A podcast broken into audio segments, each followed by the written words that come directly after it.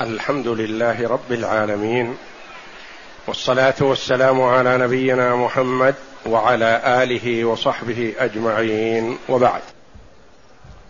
الحديث الثمانون. عن عائشة رضي الله عنها قالت كان رسول الله صلى الله عليه وسلم يستفتح الصلاة بالتكبير. والقراءة بالحمد لله رب العالمين. وكان إذا ركع لم يشخص رأسه ولم يصوبه ولكن بين ذلك وكان إذا رفع رأسه من الركوع لم يسجد حتى يستوي قائما وكان إذا وقع وكان إذا رفع رأسه من السجدة لم يسجد حتى يستوي قاعدا. وكان يقول في كل ركعتين التحية. وكان يفرش رجله اليسرى وينصب رجله اليمنى. وكان ينهى عن عقبة الشيطان وينهى أن يفترش الرجل ذراعيه افتراش السبع وكان يختم الصلاة بالتسليم. رواه مسلم.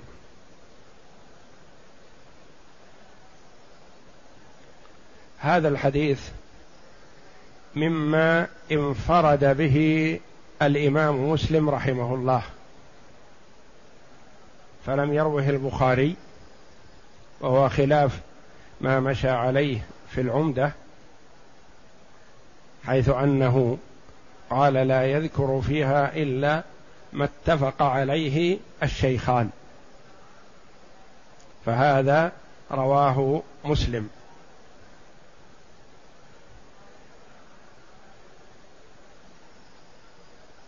ومسلم رواه من طريق أبي الجوزى عن عائشة قالوا وأبو الجوزى لم يلقى عائشة رضي الله عنها ولم يسمع منها. وأخرجه مسلم رحمه الله من طريق أخرى من طريق الأوزاعي مكاتبة لا سماعا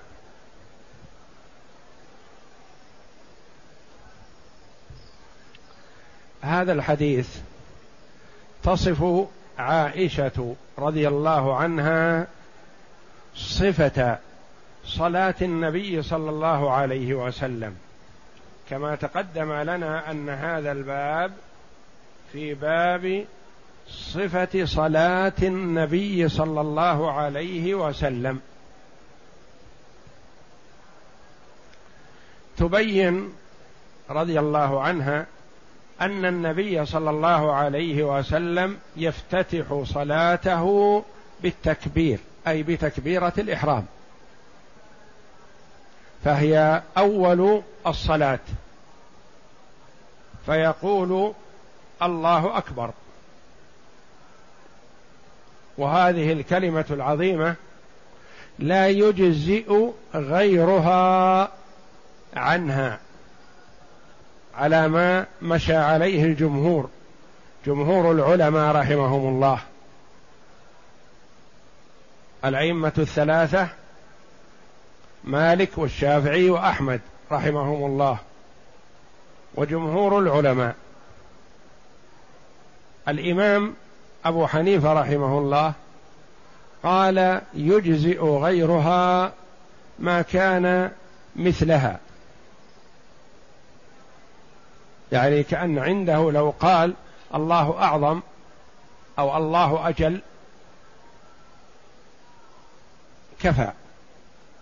وهذا خلاف ما ثبت في سنة رسول الله صلى الله عليه وسلم فهو المضطرد عنه أنه يفتتح الصلاة بقوله صلى الله عليه وسلم الله أكبر ولم ينقل عنه أنه أتى بغيرها في مكانها. وقد قال عليه الصلاة والسلام صلوا كما رأيتموني أصلي. وكان يفتتح القراءة بفاتحة الكتاب. يعني لا يبدأ بغيرها قبلها بل يبدأ اولا بالفاتحة.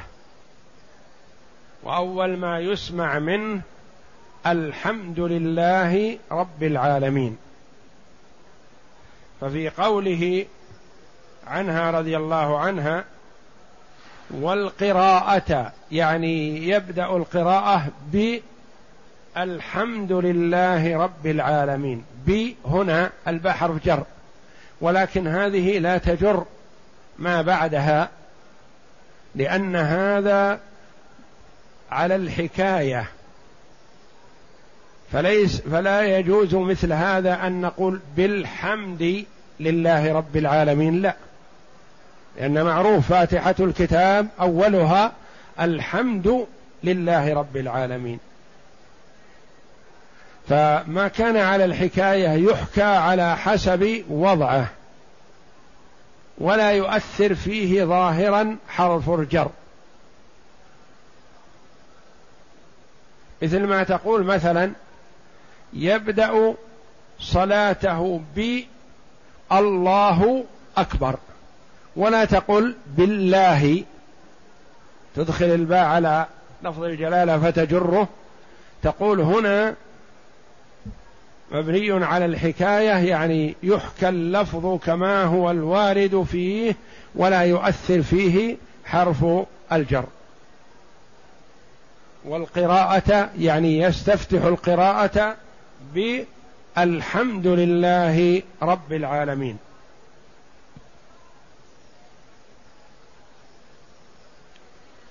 وكان إذا ركع بعد القيام لم يرفع رأسه ولم يخفضه. يعني يجعل رأسه مسامتا لظهره عليه الصلاة والسلام. يصوبه شخصه يعني يرفعه. ما كان يرفعه وما كان ينزله تحت. وإنما يجعل رأسه ممتدا متساويا مع ظهره. وهذا أفضل ما يكون في الركوع. والمجزي الانحناء وإن قل. يعني إذا انحنى ولو قليلا كفى بحيث تمس يداه ركبتيه. هذا مجزي. لكن الأفضل أن يسوي ظهره. فالنبي صلى الله عليه وسلم كما ورد لو صب عليه ماء لاستقر. حيث أنه يحصر ظهره ويجعله ممتدا ويجعل رأسه ورقبته مساوية لرأس لظهره. فلا يرفعها ويرفع الرأس ولا يخفضه. وكان إذا رفع من الركوع انتصب واقفا قبل أن يسجد. يعني ما كان عليه الصلاة والسلام يرفع رأسه من الركوع ثم يسجد مباشرة بل يستقر يعتدل رافعا قائما عليه الصلاة والسلام. وكان إذا رفع رأسه من السجدة لم يسجد حتى يستوي قاعدا. كذلك إذا رفع رأسه من بين من السجدة الأولى يعتم يستوي قاعدا ويستقر ولم يكن يرفع من السجدة ثم يهوي إلى السجدة الثانية لا بل كان يستقر جالسا ثم يهوي إلى السجدة الثانية. وكان يقول بعد كل ركعتين إذا جلس التحيات لله. وقد تقدم لنا أنها رويت بألفاظ لكن أصحها وأثبتها وأحسنها ما ثبت في حديث ابن مسعود رضي الله عنه التحيات لله والصلوات والطيبات السلام عليك أيها النبي ورحمة الله وبركاته. السلام علينا وعلى عباد الله الصالحين. أشهد أن لا إله إلا الله وأشهد أن محمدا عبده ورسوله. وهذا يقال له التشهد الأول. وكان يقول بعد كل ركعتين إذا جلس التحيات لله.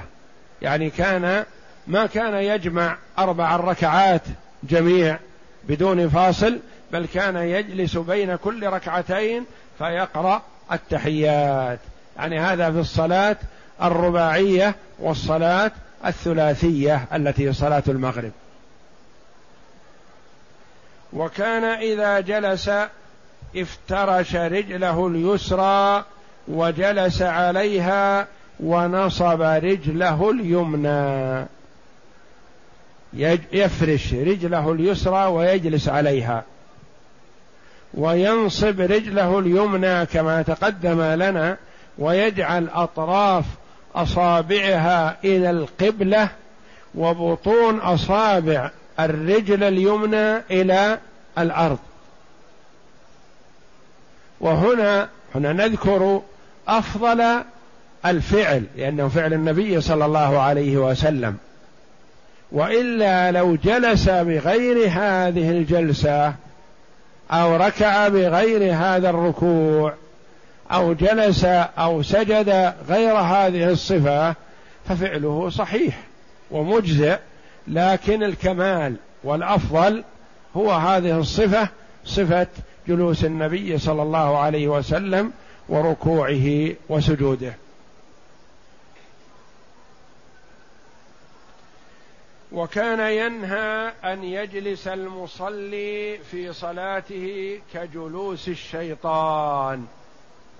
ما هو جلوس الشيطان؟ وذلك بأن يفرش قدميه على الأرض ويجلس على عقبيه أو ينصب قدميه ثم يضع إليتيه بينهما على الأرض كما ينهى أن يفترش المصلي ذراعيه في السجود كافتراش السبع. نهينا في الصلاة عن أفعال الحيوانات. فالمصلي يكون له وضع خاص وسمت خاص. وهيئة حسنة بعيدة عن صفات الحيوانات والسباع والطيور. كان ينهى صلى الله عليه وسلم عن نقر الغراب. ما هو نقر الغراب؟ هكذا الإسراء. وعن الإقعاء كإقعاء الثعلب. وإقعاء الشيطان وعن افتراش السبع تبطيح اليدين يبطح يديه ويجلس أو مثله الذئب أو الكلب أحيانا. فنهي المصلي أن يشابه نوعا من أنواع الحيوانات أو الطيور أو السباع.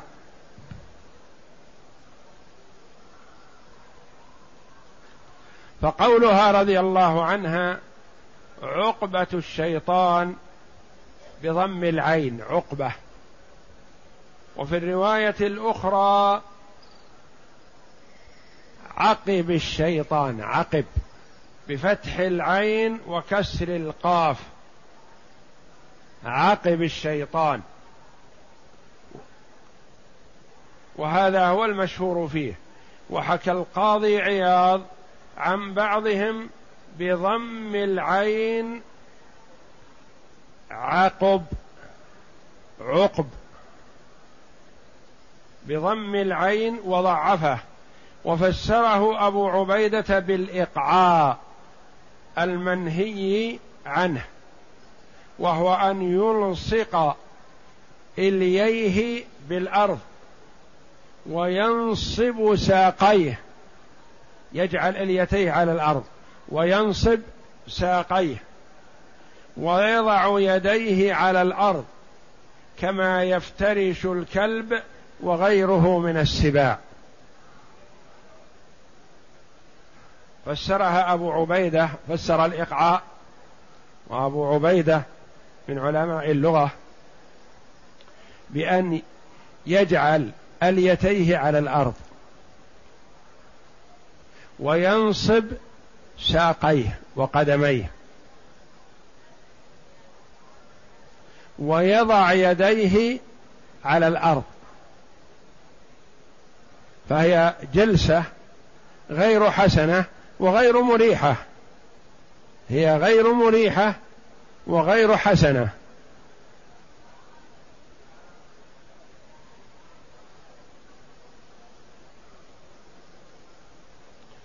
وكما يفتتح الصلاة بالتعظيم لله وتكبيره جل وعلا يختمها بطلب السلام للحاضرين من الملائكة ومن المصلين وغيرهم من عباد الله الصالحين.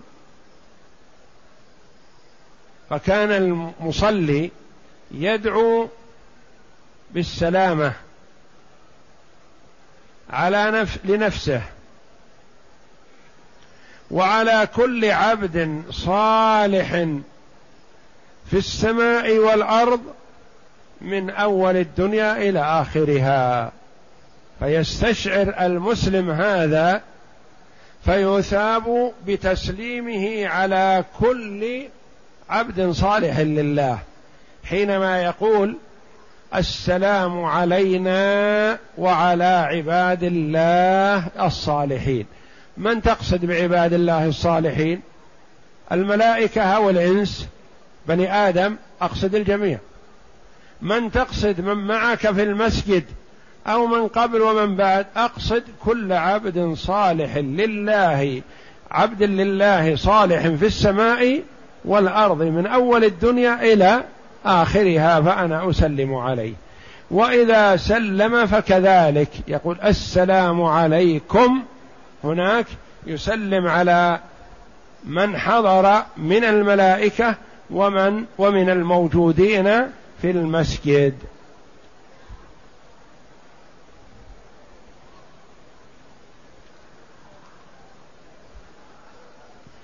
ختمها بطلب السلام للحاضرين من الملائكة والمصلين ثم على جميع عباد الله الصالحين والأولين والآخرين. يعني كل عبد صالح في السماء والأرض من أول الدنيا إلى آخرها. فعلى المصلي ملاحظة هذا العموم. يعني يستشعر أنه يسلم على الجميع.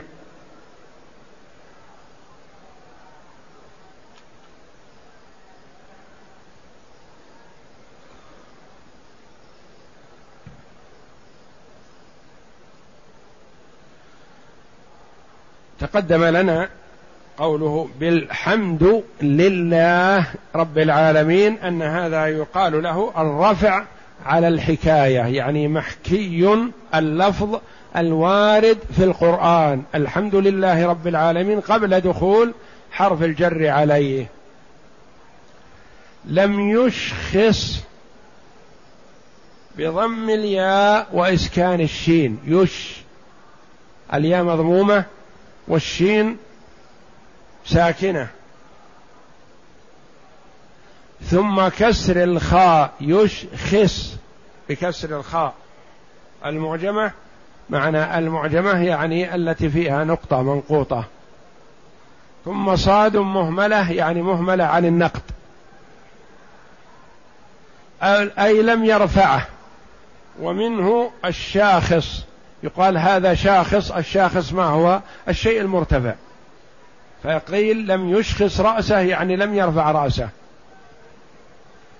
لم يصوبه بضم الياء وفتح الصاد المهملة يعني غير المنقوطة. وكسر الواو المشددة يصو واو مكسورة مشددة.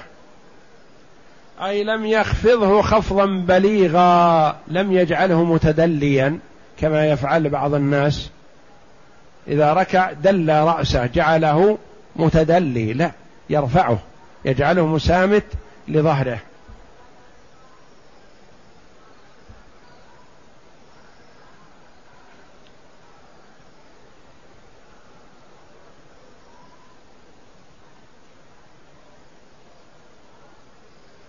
وكان يفرش رجله. يفرش بضم الراء وبكسر الراء. يفرش. يفرش ويفرش. ويفرش كما تقدم هو المشهور.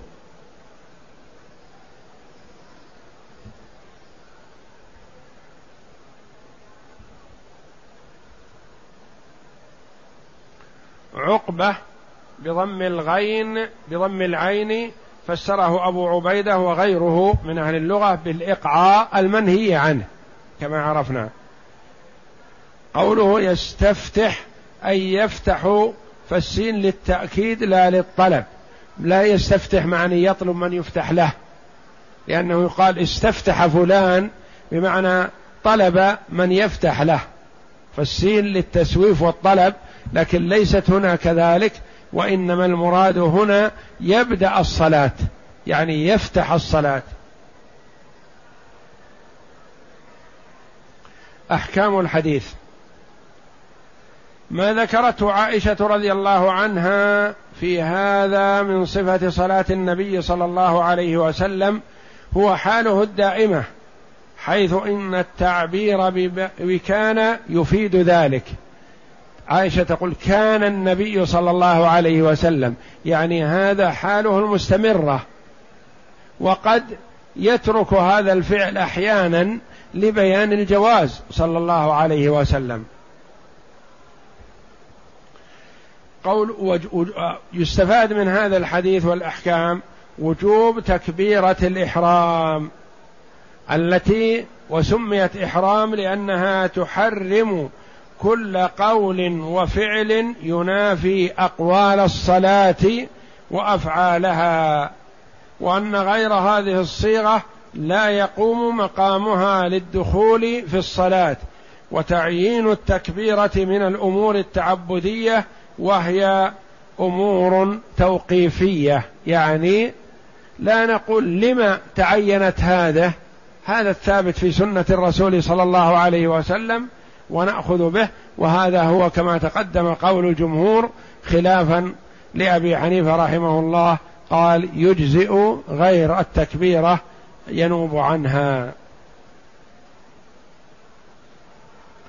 وجوب قراءة الفاتحة بدون بسملة يجهر بها لأنه يستفتح القراءة التي تسمع والخلاف في قراءة البسملة في الاستفتاح وهل هي من الفاتحة أو ليست من الفاتحة وهل هي آية من كل سورة أو آية من فاتحة الكتاب مع مع الإجماع على أنها جزء من آية في سورة النمل.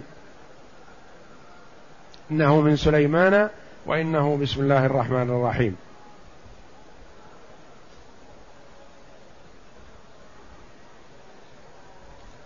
أخذ من هذا وجوب الركوع وأن الأفضل فيه الاستواء بلا رفع ولا خفض.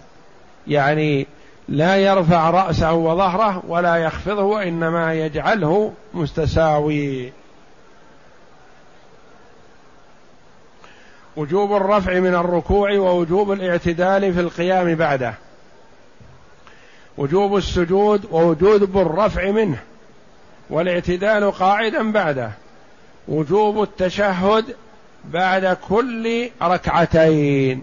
يعني إذا صارت إذا صارت الصلاة أكثر من ركعتين فيتشهد ثم يقوم. للثلاثية للصلاة للركعة الثالثة أو يتشهد ويقوم للثالثة وبعدها الرابعة.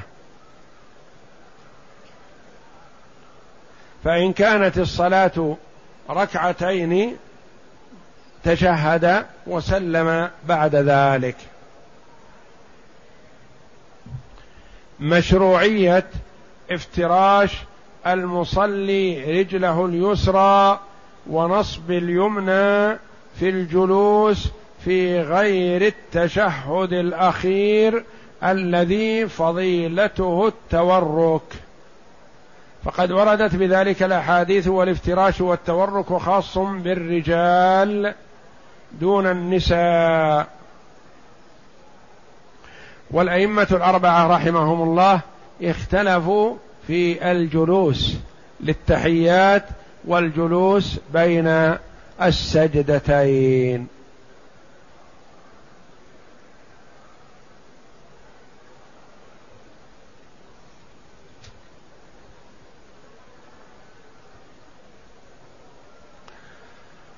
فذهب الأحناف إلى الافتراش في جميع الصلاة سواء بين السجدتين أو التشهد الأول أو التشهد الأخير. الأحناف قالوا يفترش إذا جلس للتشهد الأول أو للتشهد الأخير أو للجلوس بين السجدتين يفرش رجله اليسرى وينصب رجله اليمنى. وقال المالكية يتورك في كل جلوس سواء كان الجلوس للتشهد الأول أو للتشهد الثاني أو للجلوس بين السجدتين. ومعنى التورك أنه يجعل إليتيه على الأرض ويخرج رجله اليسرى من تحت فخذه وساقه اليمنى.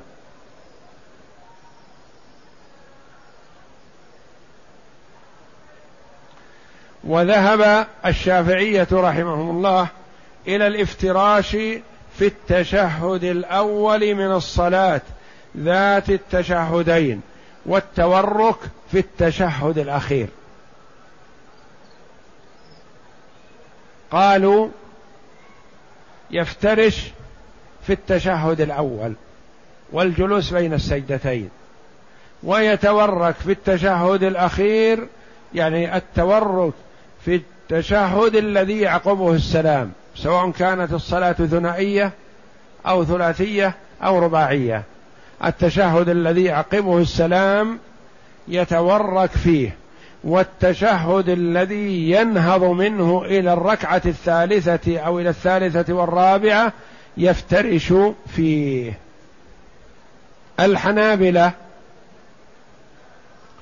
قالوا الافتراش في التشهد الأول وفي الجلوس بين السجدتين. وفي كل صلاة ليس فيها إلا تشهد واحد. والتورك فقط في الصلاة التي فيها تشهدان يكون في التشهد الأخير. عندنا التورك في التشهد الأخير في الصلاة الثلاثية والرباعية. والإفتراش في التشهد الأول وفي الصلاة الثنائية التي يعقبه السلام. التورك عندنا يكون في في الصلاة التي فيها تشهدان في التشهد الأخير فقط. أما الصلاة التي فيها تشهد واحد فيفترش. ولكل مأخذ رحمهم الله.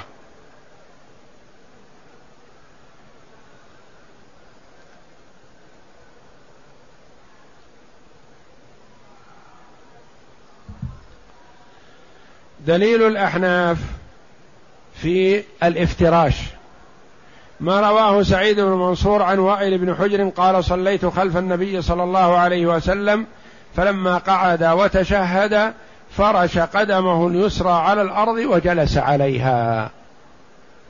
استدلوا بهذا؟ نقول نعم نحن نأخذ بهذا لكن هذا بيان لصفة والصفة الأخرى تأتي في حديث آخر.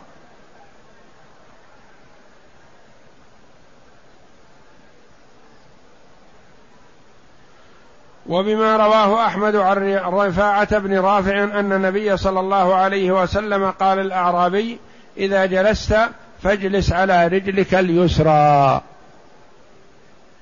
وبما أخرجه الترمذي وصححه من حديث أبي حميد أن رسول الله صلى الله عليه وسلم جلس يعني للتشهد فافترش رجله اليسرى وأقبل بصدر اليمنى على قبلته.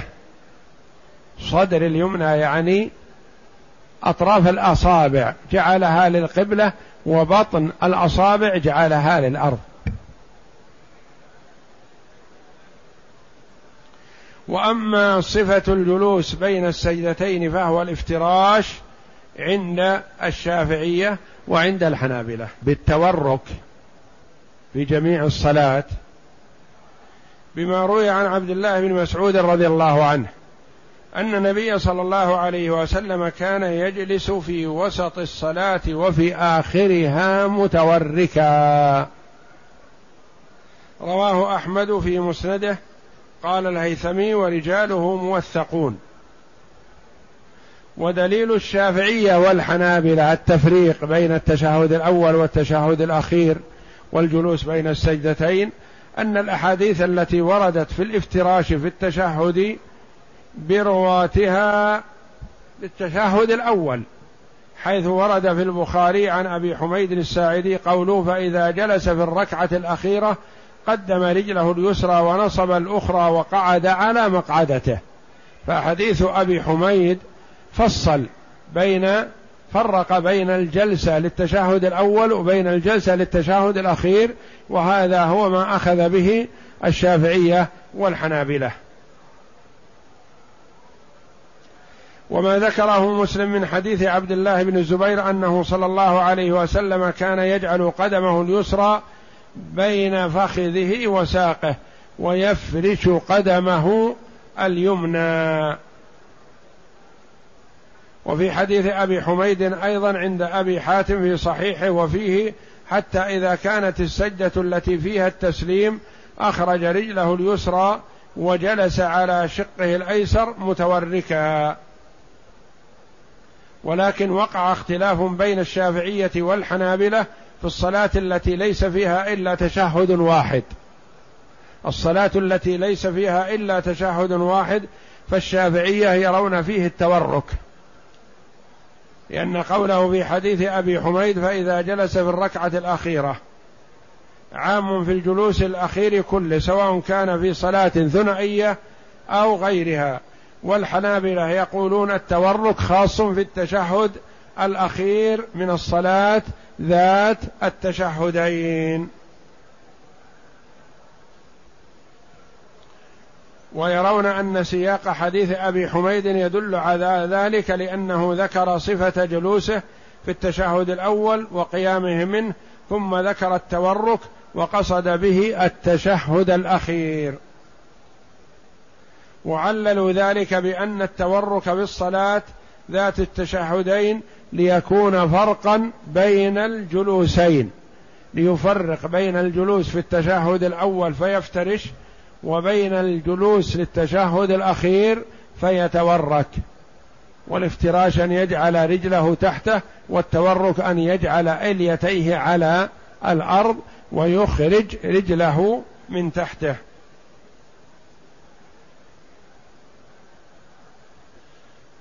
قالوا وإذا كان مفترشا في الأول صار مستعدا للقيام لأن التورك يؤخذ منه الثقل في الجلوس بخلاف الافتراش فهو مستعد للنهوض.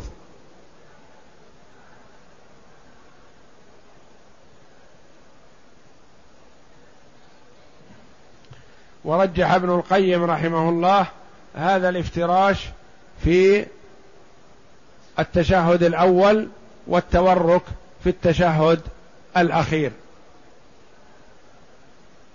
ولكن ردع قوله الإمام الشوكاني رحم الله الجميع في نيل الأوطار والعلماء رحمهم الله كل له مأخذ حسب فهمه من سنة رسول الله صلى الله عليه وسلم. وأفضل التشهد كما تقدم التشهد الوارد عن عبد الله بن مسعود عن النبي صلى الله عليه وسلم وهو أصحها حيث انه في الصحيحين وقد أجمع عليه العلماء رحمهم الله. وصفته أن تقول التحيات لله والصلوات والطيبات السلام عليك أيها النبي ورحمة الله وبركاته السلام علينا وعلى عباد الله الصالحين. أشهد أن لا إله إلا الله وأشهد أن محمدا عبده ورسوله. وأجمع العلماء رحمهم الله على مشروعية التسليم ولكن اختلفوا. هل المشروع تسليمتان أو تسليمة واحدة؟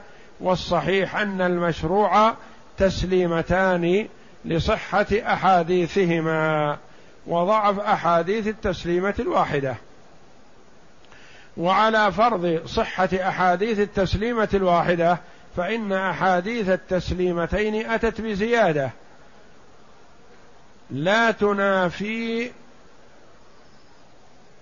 بزيادة ثابتة والزيادة من الثقة مقبولة.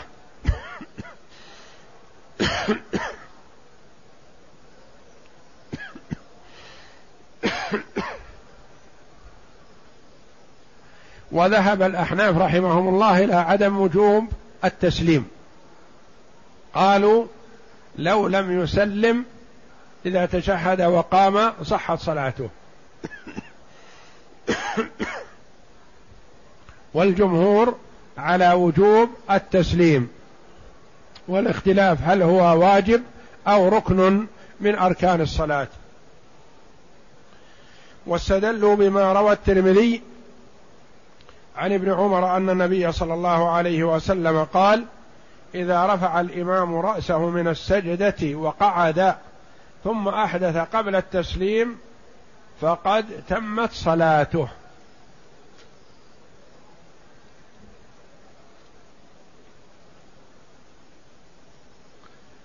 وهذا الحديث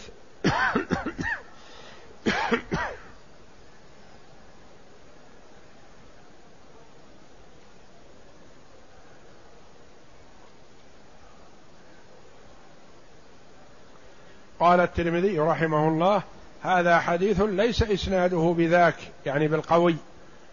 وقد اضطربوا في إسناده.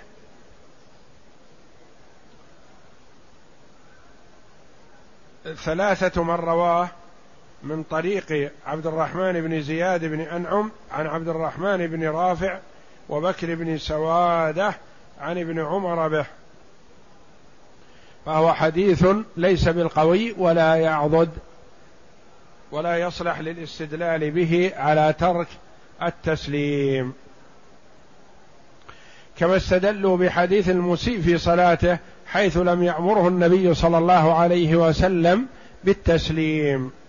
وأجيب بأن حديث ابن عمر اتفق الحفاظ على ضعفه الحديث السابق. وقال الترمذي هذا حديث إسناده ليس بذاك القوي. أما حديث المسيء فلا ينافي الوجوب. فإن هذه زيادة مقبولة والمسيء في صلاته في كل مرة كان يسلم والنبي صلى الله عليه وسلم ما اعترض عليه في التسليم وإنما اعترض عليه في إساءته بصلاته بعدم الاطمئنان فبين له ذلك.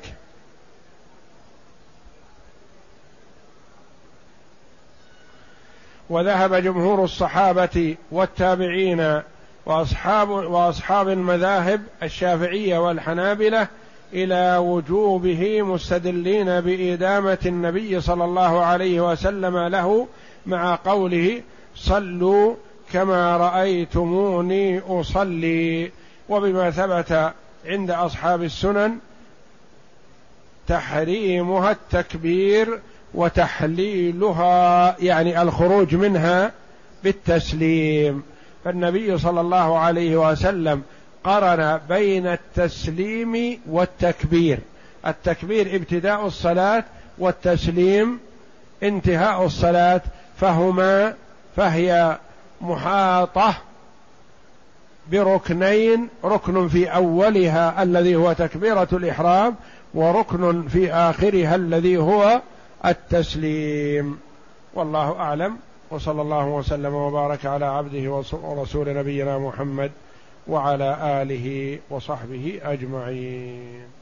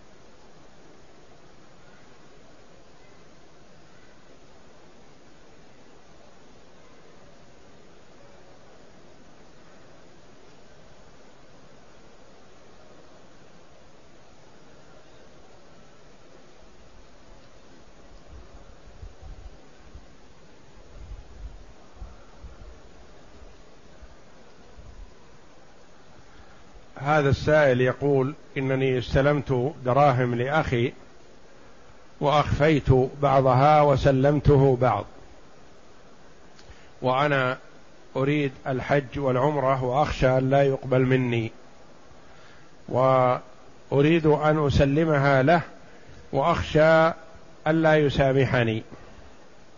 وأقول البراءة من حق الآدميين واجبة. ولا يجوز للمسلم أن يستحل مال أخيه المسلم بغير طيب خاطر منه. ومن أخذ مال أخيه المسلم وجب عليه رده إليه إن كان حيا وإن كان ميتا رده إلى وارثه.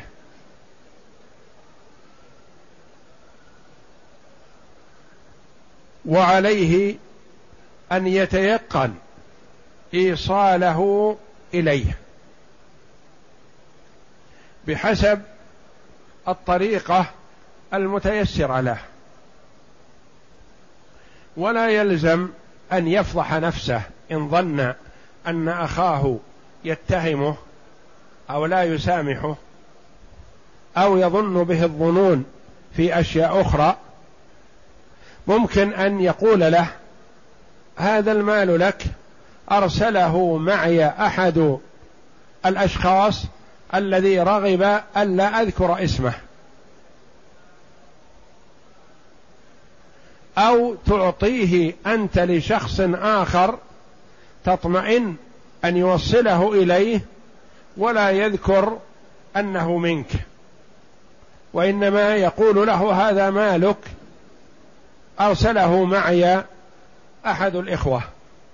وهكذا المهم أن يصل المال إلى صاحبه.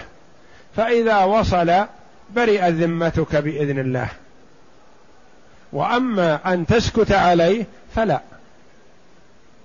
إن لم يصل إليه في الدنيا أخذه منك في الدار الآخرة حين لا يكون دراهم ولا دنانير ولا ذهب ولا فضة. يأخذ من حسناتك. فإن لم يوجد لك حسنات أو أخذها الغرماء أخذ من سيئاته ووضعت عليك. إذا لم تسدد المال لصاحبه. لأن المقاصة في الدار الآخرة ليست بالدراهم ولا بالريالات ولا بالدولارات. وإنما هي بالحسنات والسيئات. يؤخذ من سيئات الم... من حسنات المرء لصاحبه لصاحب الحق. فإن فنيت حسناته قبل أن يقتص ما عليه أخذ من سيئاتهم ووضعت عليه.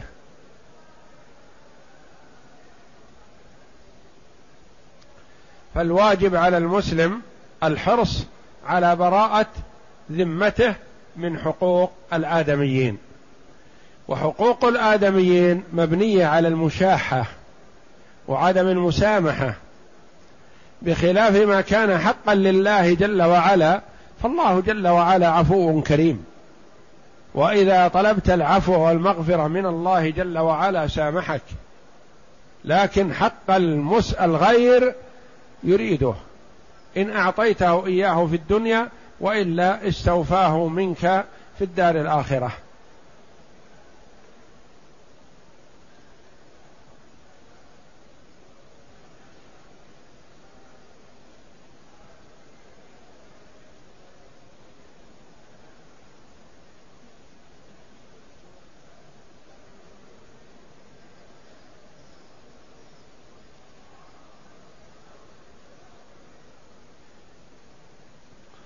يسأل يقول ما حكم من صلى بباب الحجر من جهة الكعبة ورسم رسمه كأنه يجعل الكعبة خلف ظهره ويستقبل ما بقي من الحجر ولا يجوز هذا.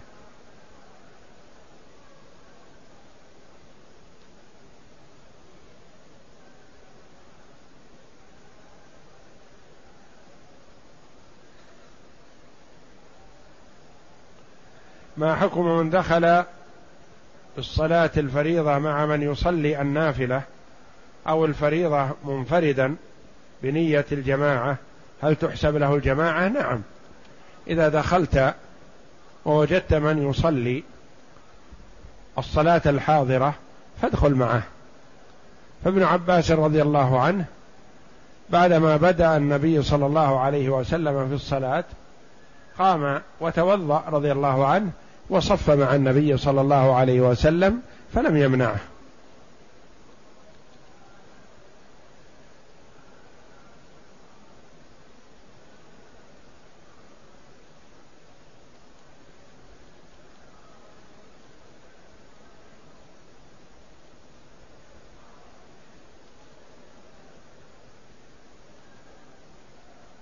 يسأل عن الظهار إذا ظاهر الرجل من زوجته في أمر من الأمور واستمر على ما قال فلا شيء عليه مع أن هذا الكلام منكر من القول وزور كما قال الله جل وعلا.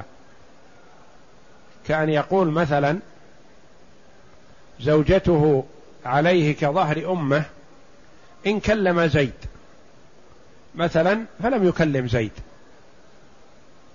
فزوجته حلال له في هذه الحال. لكن إن كلم زيد فعليه وأراد العودة إلى زوجته فيجب عليه كفارة الظهار.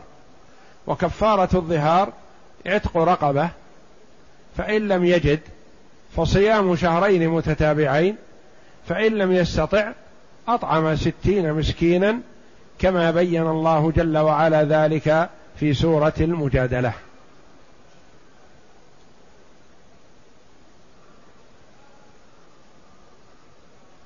فلا يكفي الاستغفار كما قال السائل. استغفر كثيرا. لا بل عليه يجب عليه أن يؤدي الكفارة.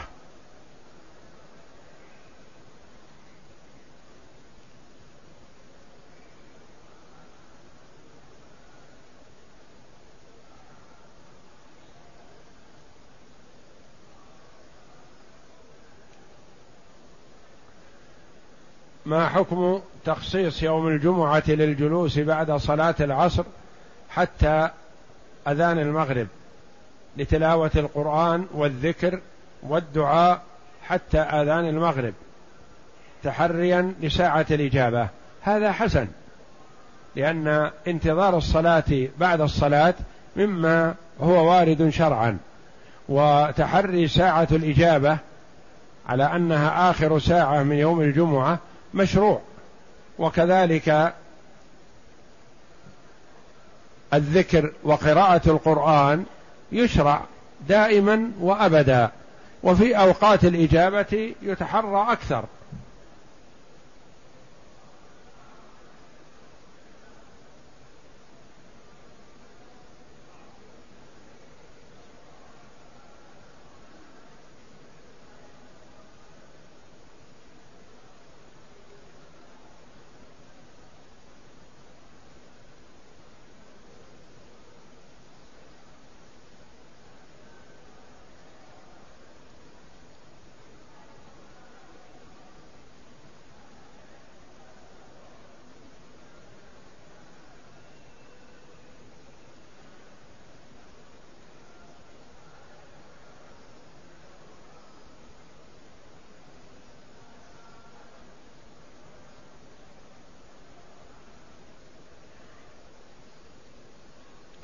يقول المصلي يضع يديه فوق سرته أو على صدره. أين هو المشروع الضم؟ أن يضع كفه اليمنى على كفه اليسرى. هكذا. وسواء وضعها على أسفل الصدر أو على أعلى البطن فوق السرة كله وارد ولا بأس بذلك.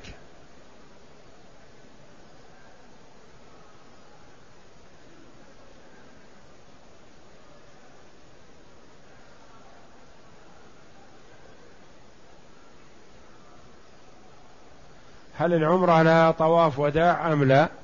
قولان للعلماء رحمهم الله. بعض العلماء يرى أن طواف الوداع يجب في الحج ويجب في العمرة. وبعضهم يقول يجب في الحج فقط ولا يجب في العمرة. وعند الجميع لا كفارة ولا فدية في ترك طواف الوداع في العمرة. وهل يجوز شراء شيء بعد الطواف؟ نعم يجوز. تؤدي الفريضة الحاضرة أو تجلس في المسجد الحرام وتصلي ما تيسر أو تقرأ القرآن أو ولك أن تشتري ما تريد لنفسك أو لأهلك. قال بعض العلماء من طاف للوداع لا يشتري شيئا للتجارة وأما ما تحتاجه أنت أو تحتاجه لأهلك فلا بأس بذلك.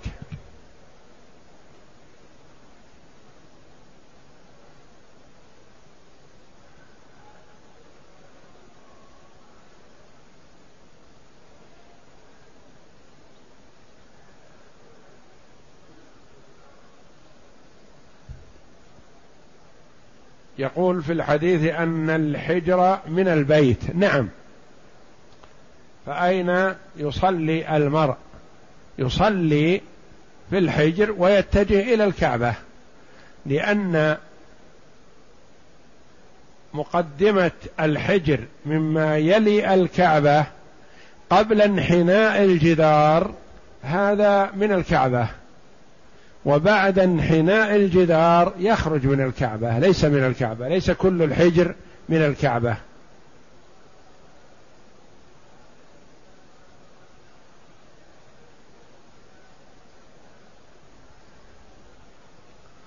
يقول ما معنى كلمة مكروه في الشرع؟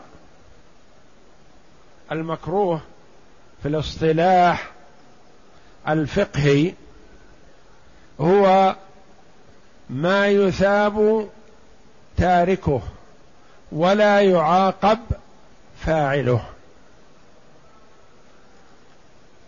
يثاب تاركه ولا يعاقب فاعله. يعني فاعله لا يأثم وتاركه يؤجر. والواجب ما أثيب فاعله وعوقب تاركه. والمستحب ما أثيب فاعله ولا يعاقب تاركه. المكروه والمستحب ضدان. المكروه يثاب تاركه ولا يعاقب فاعله. والمستحب يثاب فاعله ولا يعاقب تاركه. والحرام يعاقب فاعله ويثاب تاركه.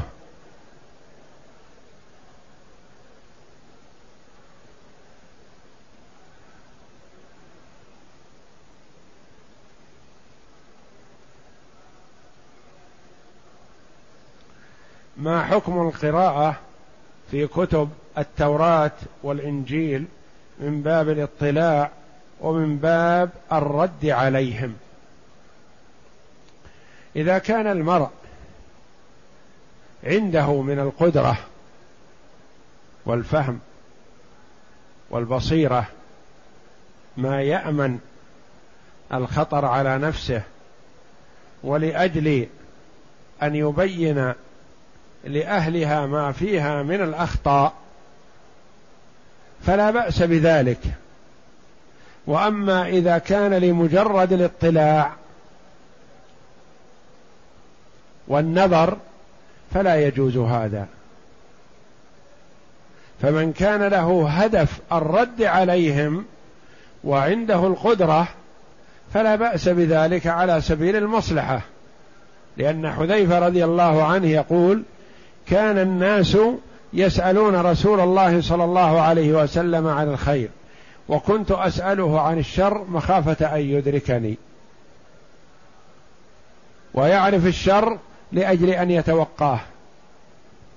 وأما لمجرد الاطلاع فلا يجوز لأن النبي صلى الله عليه وسلم رأى صحيفة من التوراة في يد عمر بن الخطاب رضي الله عنه فتغير وجه رسول الله صلى الله عليه وسلم وقال أفي شك أنت يا ابن الخطاب؟ لقد جئت بها بيضاء نقية. والله لو كان أخي موسى حيا ما وسعه إلا اتباعي.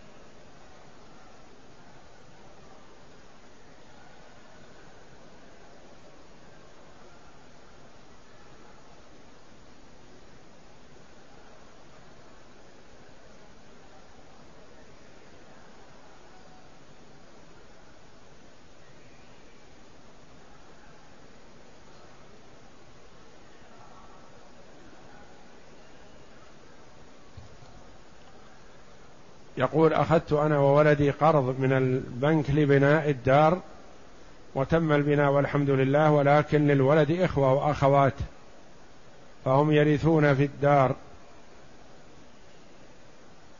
من بعدي علما أنني أنا الذي قمت بتسديد البنك فهل يستحق الولد شيئا؟ قد يستحق شيء بسبب تفويت الاقتراض عليه. فالاقتراض باسمه وله حق في ذلك فلا بد أن يعوض أن تعوضه في حال الحياة عما فاته.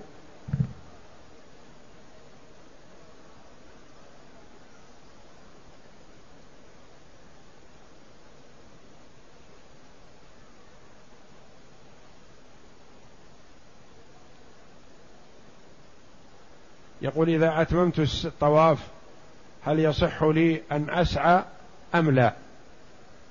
ليس كل طواف بعده سعي. طواف العمرة بعده سعي وطواف الحج بعده سعي وأما طواف التطوع فلا. فالسعي مرة واحدة في الحج ومرة واحدة في العمرة. سبعة أشواط في الحج وسبعة أشواط في العمرة فقط ولا يكرر ولا يتنفل فيه.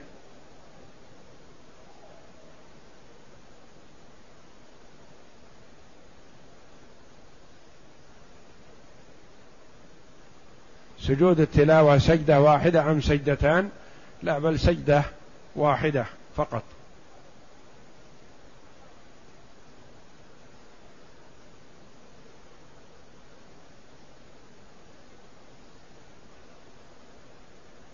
يقول استيقظت على أذان المغرب ولم أصلي العصر فدخلت مع الإمام في صلاة المغرب بنية صلاة العصر ثم أتممت بالركعة الرابعة للعصر وبعد بعد تسليم الإمام ثم صليت المغرب وذلك لأجل الترتيب. فهل هذا صحيح؟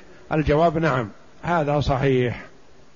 والله أعلم وصلى الله وسلم وبارك على عبد ورسول نبينا محمد وعلى آله وصحبه أجمعين.